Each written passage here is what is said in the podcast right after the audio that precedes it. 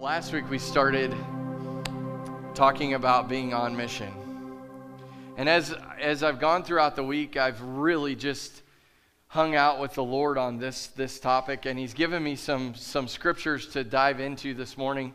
And I want to start by reading again and and I know you'll be able to see it on the screen, but I want you to really get this into you. I remember whenever I first came to the summit, of course it wasn't called the summit then, but whenever I first came to the summit, I was in a discipleship process in which all the the mission and vision of the house, the the the way that things happened here on this campus was was uh, taught to me, and I understood it because you know sometimes when you come from a different uh, background, you need to learn the new background, right? We, when you come from a different place, you need to learn what you're connecting to, what you're what you're coming into, and and I remember looking on the back of the bulletin and uh, and reading what that what that mission and vision was for this house, and we've been declaring this for over a year now, the, the, the revamped version of that. I think what we did was we took a, a paragraph, a large paragraph, and made it into a small paragraph because we got to make the, the mission, as we talked about last week, the mission is broad, the vision is focused, but the, the mission is broad, and God gives us that mission. And so our mission should reflect the mission that He's given to the church. And so we, we insert on mission into our mission statement. And, uh, and so we say, we declare that the summit is on mission to ensure that every man, woman, and child have repeated opportunities to hear, see, and experience the kingdom of God. So they're not just going to hear it from you. That's great. And I hope you're declaring the kingdom. I hope you're speaking kingdom life into people. I hope when people call you because they want prayer, I hope that you're praying that what God is saying over their lives, that you're speaking life into them. I, I hope that they are hearing that from you. But then there's another step to that, and I hope that they begin to see it in your life. That you're not bound by fear, that you're not bound by anything other than walking in kingdom truth in your life. That when the world raises up some nastiness, that you're willing to say, listen, my God is sufficient for everything that I'm in. And maybe, just maybe, when we're on our mission, that they would actually not just hear it, but that they would see it now, the third one that, that we have in there, the third piece to this, this mission is that they would experience it. I, I believe that so often we can read the scriptures. We read the Old Testament and we can get caught up in the stories, and the stories are good, and, and I believe everything's good, but the whole Old Testament is pointing to the Savior of the world coming to the planet the savior of the world is coming and and all the prophets are saying he's coming he's coming he's coming and when he came the world experienced a shift the world experienced a transformation that happened when Jesus walked the earth. And every person that came in contact with Jesus, as you read through the New Testament, every single person experienced the kingdom of God. And he's asking us today, as the church, whether it be the summit or wherever you go, he's asking the church of this hour to be that experience to the world. That when they come in contact with you standing in the line at Starbucks because they're all backed up with orders because it's busy, that when they come in contact with you, they experience the kingdom of God. And so sometimes we get caught up in, in just going and telling people about Jesus. Or sometimes we, we say, listen, I'm going to live my life in this great in this way of following kingdom truth, in a great experience. People are going to look at me and they're going to say, wow, I can actually see the kingdom of God. But what I want to talk to you today about is what does that look like for you to display the kingdom of God in a way that people would experience the kingdom of God? We can't just limit it to the two. We have to bring in the third one that people actually encounter Jesus when they meet with you. So we are on mission at the summit.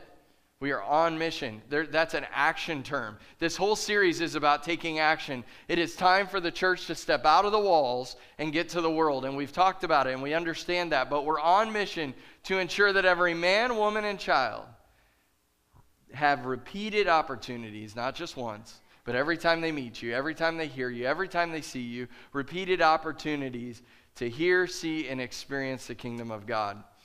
Now, I want to go back to a little bit of last week. We understand, and we've been talking about the ecclesia, the church, the called out ones, the cabinet of God, the people that are called out, that are called to take the mind, the will, the emotions, the experiences, the desires, the encounter of the king, of the creator of the world, to bring all that to earth and do what with it? It says to legislate and rule, to have dominion, to legislate and rule what God wants on the planet. Now, I know if you're looking around outside the four walls of this church, and you're looking at the world, and we can all get caught up in it, that, that oftentimes there is another kingdom that rules our lives because we're caught up in the, in the minutia of the world. We're, we're in the world, we're not of the world. But sometimes that gets so heavy and so strong and so, so noisy that we have to unplug ourselves from that and reconnect to what God wants in this season and in our lives. And so we talked about how the ecclesia is like a cabinet, that the cabinet is making the, he's executing what God wants, and that's our job as the church. When God says, I want you to gather together as a multicultural, multi denominational organization, I want you to come together and I want you to declare the kingdom of heaven over a region, then that's what we do. Because our mission at the summit and our mission here as a family is that they will hear, see, and experience the kingdom of God. So when there are things that God is saying in the region, we're going to participate because we're going to ha- help people to see, hear, and experience the kingdom. And I'm just wondering when will we as the church make that our primary goal? When will we as the church not worry about all the things that I talked about last week, all the good things that we can be doing in the world, and get to the great things that God has for us?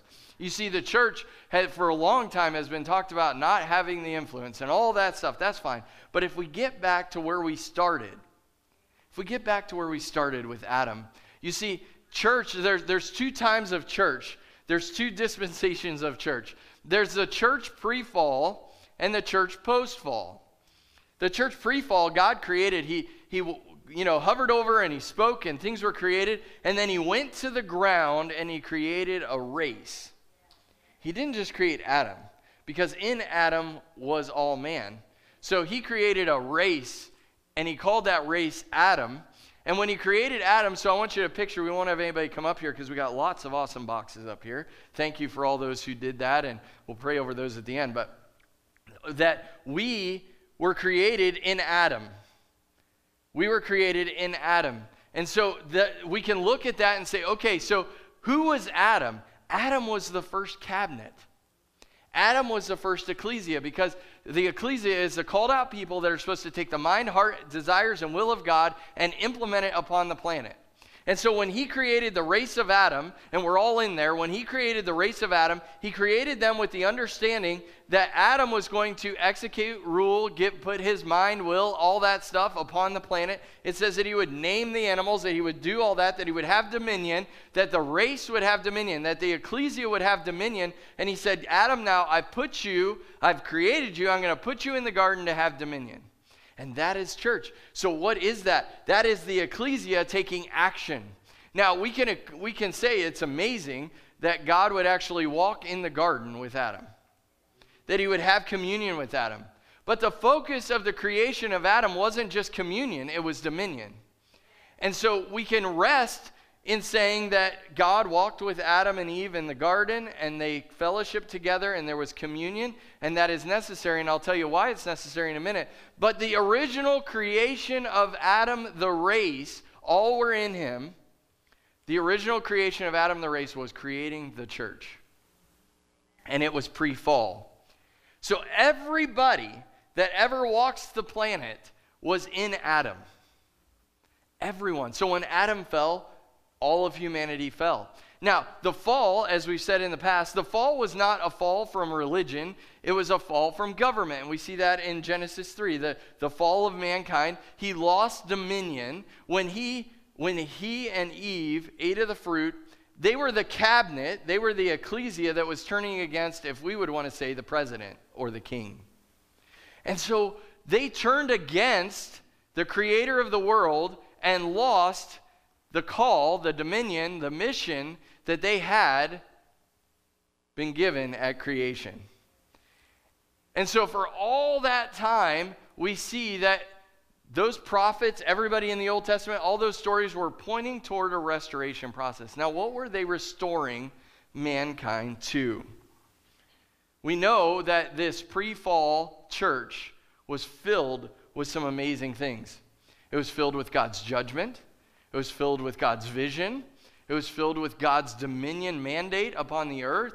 It had all that stuff contained in that man who we all were contained in.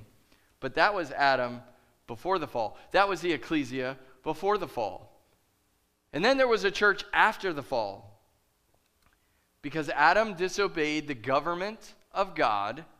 Now, I, I want to ask you today, and, and I know that in history this has happened, and I, I'm not going to point to different times in history, but just imagine that the cabinet that was appointed by a president would ultimately say, We're not doing what you want us to do. What would happen there would be, there would be unrest, there would be disorder because they took upon themselves their own ideas. If an ambassador of a country goes into another country and just decides that, you know what, I'm not going to implement the rule of the, the nation that I represent, I'm just going to do what I think today. And whenever I do what I think today, it's just gonna, it's just gonna be my deal. I'm here. No one's here to rule over me. No one's here. I, I know I'm called to implement that, but I'm just gonna do that. We would call that sin in the Bible. That's what we call sin in the Bible. Now, whenever I was growing up, whenever I was growing up, I believed that sin was don't be drinking, cussing, smoking, doing dope, don't be sleeping with other people. This is all sin.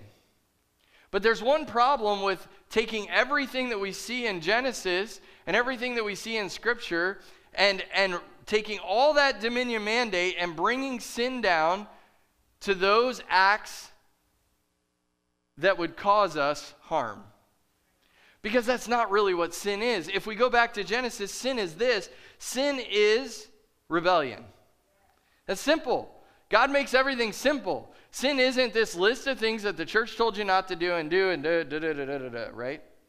No, sin is rebellion against God. And, and I, I spoke last week, and I, I'm, man, I, I really feel that God wants us to hear this.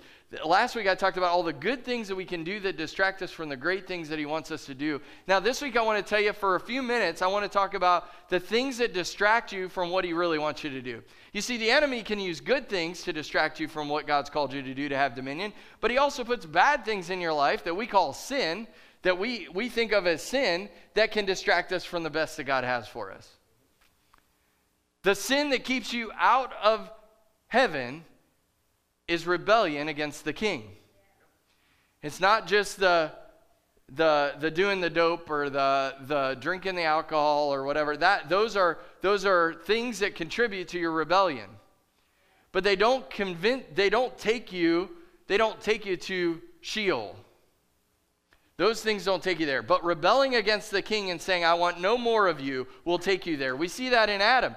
Adam said, I don't want any more of you. I am Adam. I am the cabinet. I am the ecclesia. I am the church. And he said, I want no more of you as creator and leader of, of the world. I want no more of you. That takes you to eternal damnation.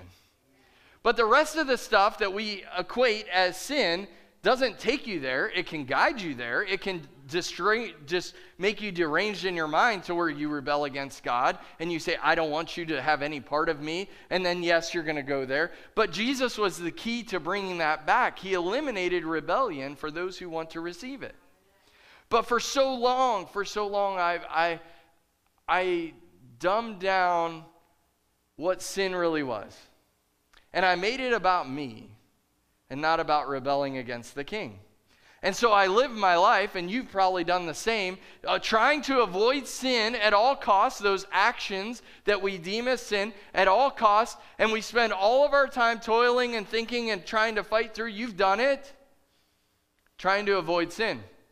I can't drive down that road because there's sin there. I, I can't do this thing. I can't go to this place. I can't. All those things that we, we weight ourselves down with because of the actions of the things that we call sin when the Bible just says sin is rebellion against me. And so the enemy wants to throw all those things into our life every single day as little nuggets of things to distract us from having dominion on the planet. And so for many people, their life has been so bogged down with religious activities and religious conviction against these actions that they actually miss the calling of God on their life and their mission. So, not only do we have good things that we can be distracted by that take us off mission, we can have those other things that take us off mission. But what we really need to worry about is the people on the planet, including ourselves, that have resigned to rebellion against the king. That is what brings you for eternity in hell. So, the church has been so much about cleaning up the fish. Let's get the fish to understand Let's get people to understand that yes, you've got broken pieces in your life. We understand that. Just, just get into alignment with what you were created for. And what I found is as we lead people into understanding of who God is, when they meet Him for the first time, when they meet Jesus for the first time, some things fall off right away, but other things don't. And that doesn't condemn them to anything less. It doesn't, it doesn't make them anything less. It means that they met Jesus. Jesus transformed their identity, He changed their destination, and they're in a discipleship process if the church is willing to get dirty. If the church is willing to get dirty, they're in a discipleship process that doesn't condemn them for what they're doing, but says, listen, you know what? It takes, I don't know, I can tell you on a can of Pepsi, it takes a few minutes to drink a can of Pepsi. I probably assume it would be the same for any other alcoholic beverage. But you know what? It takes you some time to sin. But you know what? It also takes some time to get into the Word of God and actually read something interesting and learn who you are. And so it isn't this condemnation thing that the church for so long has condemned the world. It's just to say to them, listen, it takes time to sin. Takes time to fornicate. So let's not do that. Let's spend that time learning who we are. Let's learn what Jesus said about us. Let's let's take this word and let's open it up and let's say, you know what? This is what God says about me. Because when you're not connected to the king, when you rebel against the king, you can't execute his judgment. We see when Adam sinned and Eve sinned that the Holy Spirit had to go. They couldn't execute his judgment on the earth anymore. They lost the power. And so there are times when, when we as the church in the past, I'm going to use in the past, when we in the church in the past have looked at the world as people who are living in sin. The only sin that the world is living in is rebellion against the king. The actions that they're doing are distracting them from the best that God has for them. And if we engage in discipleship, if we engage in evangelism from that perspective, the, the playing field gets a lot bigger. When we engage in evangelism and discipleship from the process that everybody's sinning all the time, it becomes this daunting task. And who's really going to listen to you if you're talking about that? I believe it's time for the church to say, listen, we understand that there's lots of actions that probably aren't good for your physical body. They'll probably hurt you, harm you, and who knows what you'll end up with as consequences for your actions. But what we know is, is if we can keep you from rebelling against the king, we can work on all this other stuff. It doesn't send you to hell. It just means that you're delayed in what God has for you, or you may not be accomplishing everything He has for you because you're distracted. But see, it's not just about the sinner, it's about the good stuff that we can be distracted in too. You see, everywhere that God has called you, the enemy is calling you the opposite way because there's always a counterfeit kingdom to what he's asking you to do. And so we have this, this paradigm of all these things that the enemy sets up for you to fall into, and we see that Adam and Eve fell into that. And so the ecclesia, the church, the called out ones, fell into the trap of being distracted from what God had for them. So we know the purpose of the cabinet is to get the mind of the king, get the understanding of the king, to turn that into a law and to execute the law in the country in which you're placed. That's how we know that we're effective at ministry. We don't know that we're effective at ministry by just coming here and doing this. We know that we're effective in ministry when we see kingdom things that God has said, and He says, do this, do that, do this, do that in His Word, and you act those things out. You take them from being theories, you make them into practical things that God has shown you, and you turn those into legislation, and you say, I'm going to use this legislation to support what God has said about our region. So, what does that mean? Where does that go? Because we all deal with the battle inside of us. Paul said, The things I want to do, I don't do. The things that I don't want to do, I do. And I'm all confused, and who can help me? Who can help me? He says, For the good that I do, I do not do, but the evil I will not to do, that I practice. Now, if I do not want to do, it is no longer, that, no longer I who do it, but sin who dwells in me. That's the rebellion against the king. The rebellion against the king is contributing to these other factors. And so we need to focus on engaging our world. If we're on mission, we're not on mission to condemn or, or to, to speak down to the world. We're on mission to convince them that there is a dominion mandate that they have as a created person, all the way back to Adam, that they are called to execute upon the earth and they need to stop their, their heart of rebellion against the king, and they need to stop doing that. They need to come into alignment with the king of heaven and say, This is what we're called to do as humanity, and that is to love one another, to allow the Lord to guide us wherever we're at, to execute his judgment, and all these things will wash away when we focus on who he is. We must spend our time worshiping the king. Now, I want to take you back to the walking in the garden. The communion in the garden is a great example of what we're supposed to be as the church, not what we're supposed to do as the church. The doing is to have dominion, the being is to be in communion. And oftentimes we get that messed up. We think that our, our goal to do is to just engage with Him. That's our goal to be. We're supposed to be so much with Him that when He thinks something about you, when He thinks something about somebody in your family, when He thinks or has a heart palpitation about something that you're doing, you know it. You see, Adam lost all that when he rebelled against the king. That means that when you're going about your daily life, that means that when you're going about doing the things that you want to do in your humanity, the work that you have to do, whatever, that we're supposed to be in communion all the time. It says pray without ceasing. What does that mean? That doesn't mean that you just spout off all the time. It means that you actually have a two way conversation with God. And when we're focused on Him, we realize that some of the things that we've made out to be so horrible are just distractions from time with Him. They shouldn't consume who we are. The more you, I can, I can tell you this from experience, the more you focus on something, the more you're going to have it right in your lap very soon. So let's stop focusing on the nonsense. Let's start focusing on what he says about who we are. And let's talk to people every single day. Let them hear, see, and experience the kingdom of God, the rulership of the creator of the world. The next time that sin comes against you in any form, in any form. It could be just a passing thought.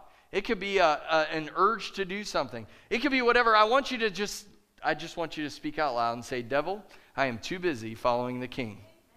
Devil, I'm too busy to be distracted today. I've got too much on my plate. God has assigned me to, to bring the kingdom of heaven to earth, and I am too busy to mess with all that stuff today. And when you get really good at doing that, you'll be able to let all those other distractions go and you're going to be able to talk to people and say, "Listen, I know that that we've been discipling together. We've been working together on this process for 6 months now." And you know, some of the things that you come in and you're struggling with, every time we meet, you're struggling with the same things. I think that if you just tell the enemy every time that those things come up that you're too busy to deal with it today, your schedule's full. God's got you on a plan, you've got things to do, and you can't deal with all that today, I think you'll see a shift in your life.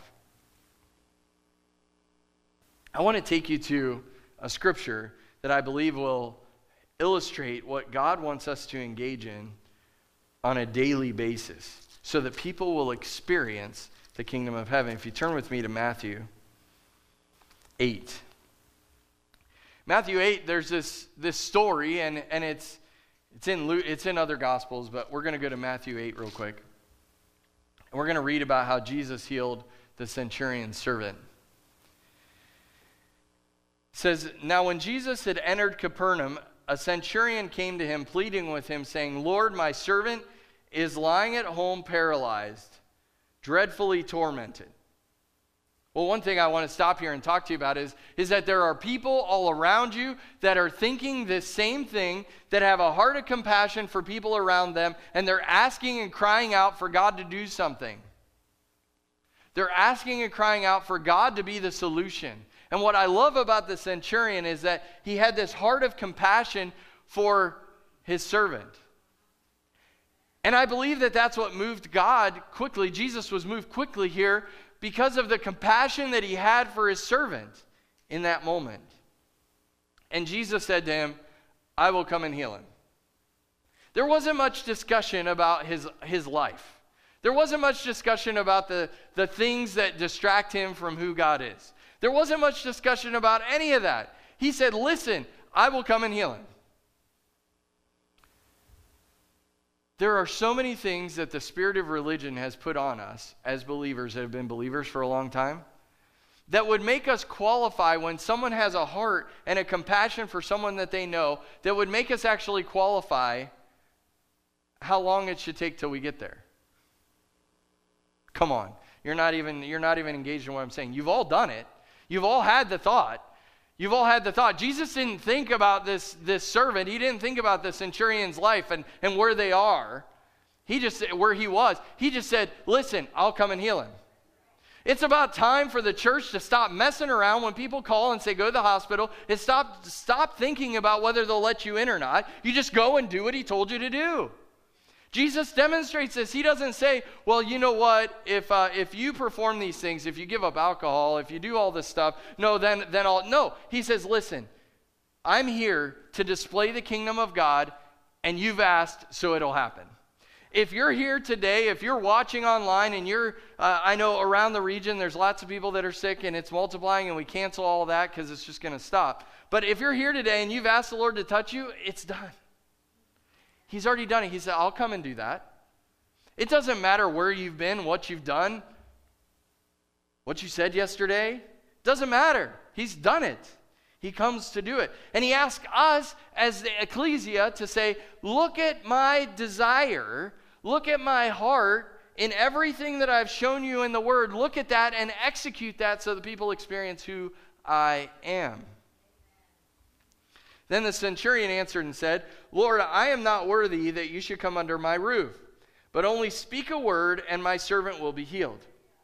This is what we were talking about last week that Jesus waited all those years to come and actually execute the kingdom of heaven on the earth because Rome understood what this was all about. And you've all heard the story about what the centurion was, and he had people underneath him, and we're going to talk about that. But listen, the kingdom of heaven executes if we engage with it. For I'm a man under authority, having soldiers under me. And I say to this one, Go, and he goes, and another, Come, and he comes. And to my servant, Do this, and he does it. When Jesus heard it, he marveled and said to those who followed, Assuredly, you, assuredly I say to you, I have not found such great faith, not even in Israel. He understood the kingdom process. When the king speaks, it happens. When the centurion speaks, his people do what they do. When we as the church speak into situations, it happens.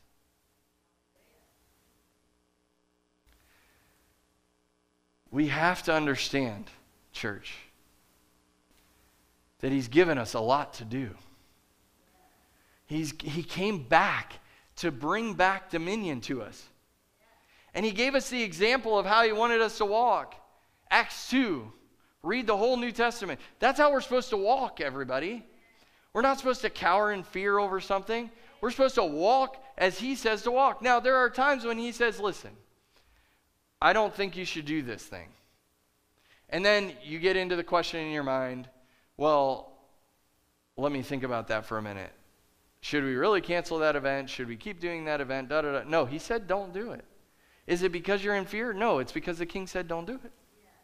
And then people around the people will gossip and say all these things, and all this fear goes on and on and on. And it says, you know, what should happen to those people. I, I'm just saying, listen, if he says it, we do it. We don't question it. If he says to go sit down in the bar next to that guy because you're supposed to go meet him there, then go do it and do what he says every single step of the way because he knows what that heart needs. He knows what that person needs. And we don't go there with a condemning heart. Although, if he tells us to say something that would push the limit, which he normally does, then we just say it. Because they're not mad at us, they're mad at him. God has to be at the center of your life. If we're going to execute a mission of being upon the earth and executing his dominion, God has to be at the center of it. We see what happened to humanity when God was taken out of it. And mind you, they took God out of it. He didn't just leave. In fact, all through the Old Testament, he was chasing them down, trying to get them to do what he wanted them to do. He never gave up on them. And he doesn't give up on you. But it's your choice whether you engage in the mission. It's your choice every single day. The scriptures tell us that we're supposed to be salt and light to the world. It's your choice whether you flip the switch. I love that we sang about being filled up.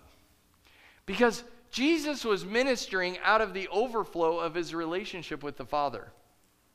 You want to know why the church hasn't been effective? Is because we've been trying to minister out of what is in us. And so we go get a little and we give a little, and then we get a little and we give a little, and we get a little and we give a little, and that's just like fighting sin. It's tiring. He's called us as ministers of the gospel to fill up on who he is and to get so much of Him in us that we overflow with His power, we overflow with His blessing, we overflow, and we minister to others out of our overflow.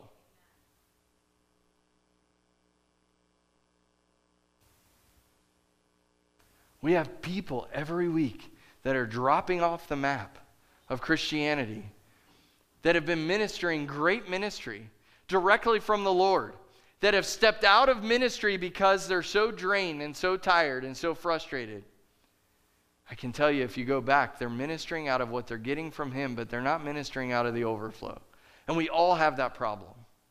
We all have that, I have that concern too. That oftentimes we minister so much that that tank is getting low. But all the aspects of your life, are called to be executed out of the overflow of the relationship that you have with Father God. It's what you're called to do. You're called to minister out of the overflow. Jesus came to the earth declaring the kingdom of God. And once his words were declared, the mission of the church was on point, ready to go. Here it is. This is my mission as, as the king. I'm here. I now give it to you. You are now on mission to go do all this stuff. But please, don't go do it without a relationship with the Father. Fill up to overflowing and give out of the abundance that He has given you. I love that Jesus didn't hesitate. It says in verse 7 so the, the call came in verse 6. Lord, my servant is lying at home, paralyzed, dreadfully tormented. Verse 7, and Jesus said, there was no pause there. Jesus just said, I will come and heal him. A personality who has power in Jesus can always exercise the authority of his wishes because he believes it. A person who has power that believes it is the most dangerous person in the world.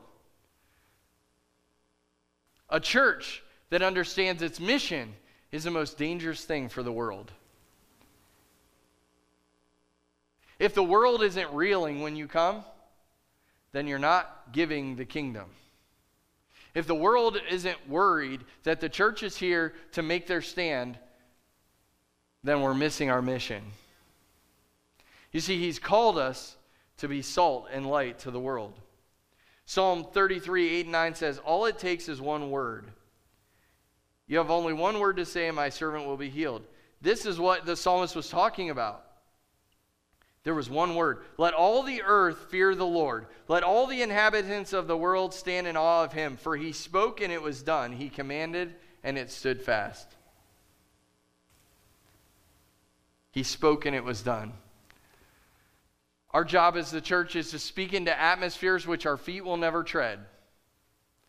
Our goal as the church is to, to move in atmospheres that our feet will never go, our hands, our eyes, we will never see. But we are called to declare the kingdom in those situations. We are called to be the church. We're called to be Jesus on the earth today. We're called to execute his divine will, his divine authority in every aspect of our lives. So, how do we manage our own declarations and promises? What are you declaring?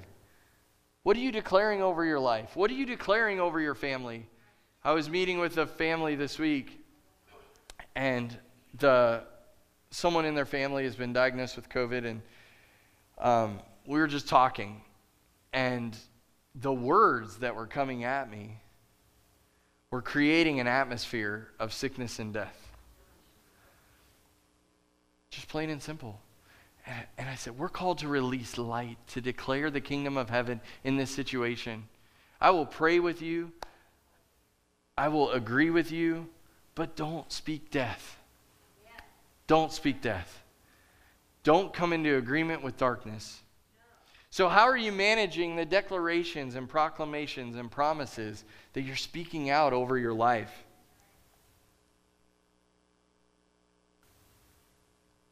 I think in this story we can see that Jesus wasn't doing something so that he could be seen. If Jesus wanted everybody in the world to see him heal another paralyzed person, he would have went there, healed them so the people could see it. But that wasn't what he was doing. He was doing it so that the hearts of people would be transformed and faith would be ignited in them. That's what was happening here. He spoke. He spoke. Psalm 107 20. Turn there. You've got it, or I know you've already got it written and scribbled in your in your Bible. It says he sent his word and healed them and delivered them from their destructions. I'm ready for a church that's willing to send his word to heal people. Send his word into the homes of people in our region when you hear of someone who's not doing well, let's begin to, to not, not want to be seen, but to want to speak the kingdom into those situations. I believe that we will see through this a great, mighty move of God through all the nonsense of pandemic and fear and all of that. I believe we're going to see a move of God because the people of God are willing to speak the word of God to those around them, not for their own gain, not to be seen, but to take dominion. It's time that we take dominion. The Lord likes to restore and encourage people that are totally disqualified, totally looking for his attention, he will do it every single time. This centurion was looking for the attention of the person who he had heard was transforming the world. And Jesus took a second and said, Listen, this is what I'll do. And the centurion said, No, no, no, it doesn't need to happen that way. Assuredly, I have not found such faith, Jesus said. Then Jesus said to the centurion, Go your way, and as you have believed, so let it be done for you. And the servant was healed in that same hour. We have to get away from looking at the world through the lens of worldly Christianity and start to look at the world from the perspective and through the lens of the kingdom of heaven. And when we see the world through the lens of the kingdom of heaven, the first answer to the questioning heart is oh, yeah, I'll come. Oh, yeah, I'll send my word. Oh, yeah, I'll do what he says oh, yeah, I won't question it. I don't care who you are or what you say or how you look or whatever it is. I know that the Lord's heart is that you're healed. I know that the Lord's heart is that you're delivered from that demonic thing that distracts you. I know that the Lord's will is that, that every relationship that you have is taken care of and restored. And I know that the Lord's will is that you as a believer will influence your world. I know that the Lord's will is that every day you get to know Him better, that you get to read His Word. And so, you know what? Yes, I will come. Yes, I will heal him. Matthew 28 18 through 20 says, And Jesus came and spoke to them, saying, All authority has been given to me in heaven and in earth. Go therefore and make disciples of all nations, baptizing them in the name of the Father, Son, and Holy Spirit, teaching them to observe all things that I have commanded you. And lo, I am with you always, even to the end of the age. All authority has been given to me in heaven and earth. Go therefore and make disciples. He told us where to go. All nations. He told us, don't come back. He didn't say there was a reconstitution plan where you're going to go to a nation and then come back. He said, go to all nations making disciples. He went once to the ground and created the ecclesia. He never went back. He came to redeem that, but he never went back to the ground to pull some more dirt because they messed up. No, he came as the King of glory to come and live as man, the last Adam, and redeem mankind to restore dominion. But he says, Go to all the nations and make disciples. Oftentimes we focus on the first part of that, but the emphasis is actually on the second part of that. The first part of it is go. And oftentimes we put the emphasis there. But if you really read the background of the scripture, the emphasis is on make disciples. Now, I know in my own life I have failed at this miserably over the years. That I focus more on going and sharing what God is saying to me in the moment than making disciples.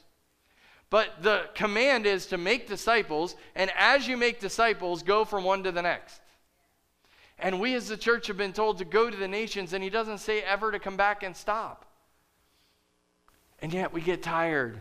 We start working in our own strength, and we get bogged down with even the going part and not even the making disciples part. And he's saying, Listen, I've called you to go. I didn't give you a command to come back. And I'm asking you, I'm asking you to make entire nations your students. That's what discipleship is, right? Discipleship is raising up students to understand. And he says, Your mission is to go to the nations, making disciples as you go, and make those nations your students. So those nations will now want to execute my kingdom dominion. It's a big mission. It's broad. And you've got a different vision than the person sitting next to you on how that's going to happen. But the mission doesn't stop. You see, we go through the we go through the, the curves and the wavelengths of, of what does ministry really even look like. Oh, this this worked, this didn't work, this worked, this didn't work. No, it says make disciples. It doesn't matter if, if you can be in this building, if you can't be in this building. You're called to make disciples of all nations. The church has been called not to assemble to sing songs. It says, Don't forsake the assembling of yourselves together. I get that scripture, but that's not the mission of the church. The mission of the church is to make disciples. So if you're not making disciples, then we're missing the mission of the church. And when we begin to make disciples and to be discipled, no matter if you're 80 or 8, you can make disciples and you can be discipled because whatever He gives you out of that overflow, you can minister and disciple people. When we focus on that, we will see transformation. So I wanted to share with you the vision that I have for our mission. And that vision is this that each one of you has someone who's speaking into your life.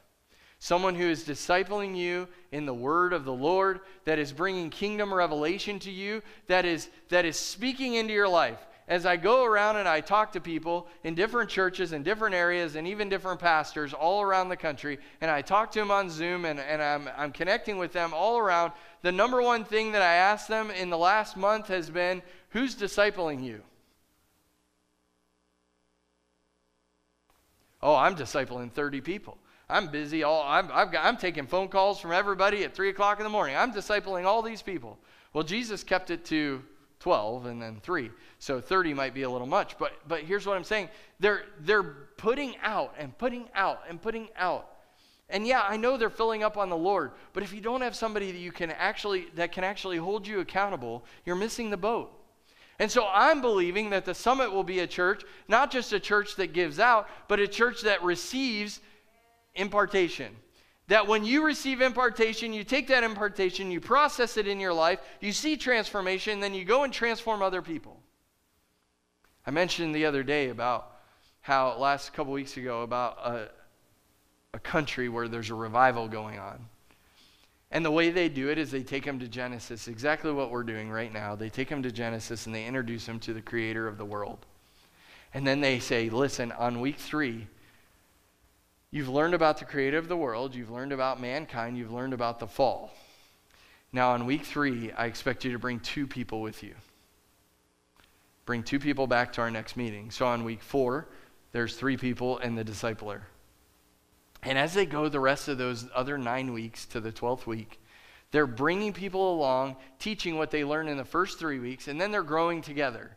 And at the end, when they get born again, if they make it through the whole process and they get born again and they understand who God is and they see transformation, they now have two people that they're discipling, one person that's discipling them, and they get to understand who Jesus really is through relationship.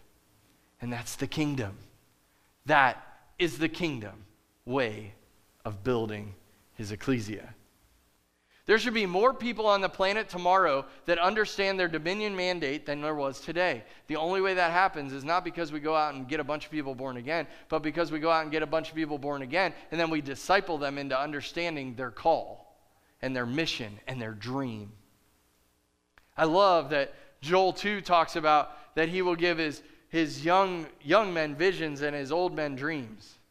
We have a dream board out there, and every single week there's things ticking off that board. I was walking by that board last uh, Thursday night, and whenever I walked by that board, I, I was just reading through them and praying over them, and one stuck out to me.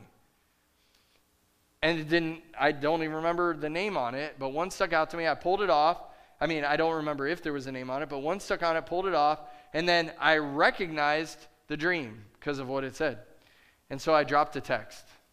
And I was like, hey, haven't heard from you in a while because they're off at ministry. And I was like, you're, you're doing this and haven't heard from you in a while. What's going on with the dream? And immediately I get a text back. Hey, man, that dream's fulfilled. And I said, What are you doing? In a nice way. I said, What are you doing? Like, we're agreeing for this dream that's already happened like two months ago. You need to give me another dream. I don't care if you're 5,000 miles away. You need to give me another dream because this is a place where God takes dreams and makes them reality. That's what the summit is because we're in faith that every dream on that dream board will come to fruition in your life. But you know what? He gives us dreams, He gives us visions. Why? Because He wants us to accomplish the mission that He has set out for us to do, and that is to disciple nations.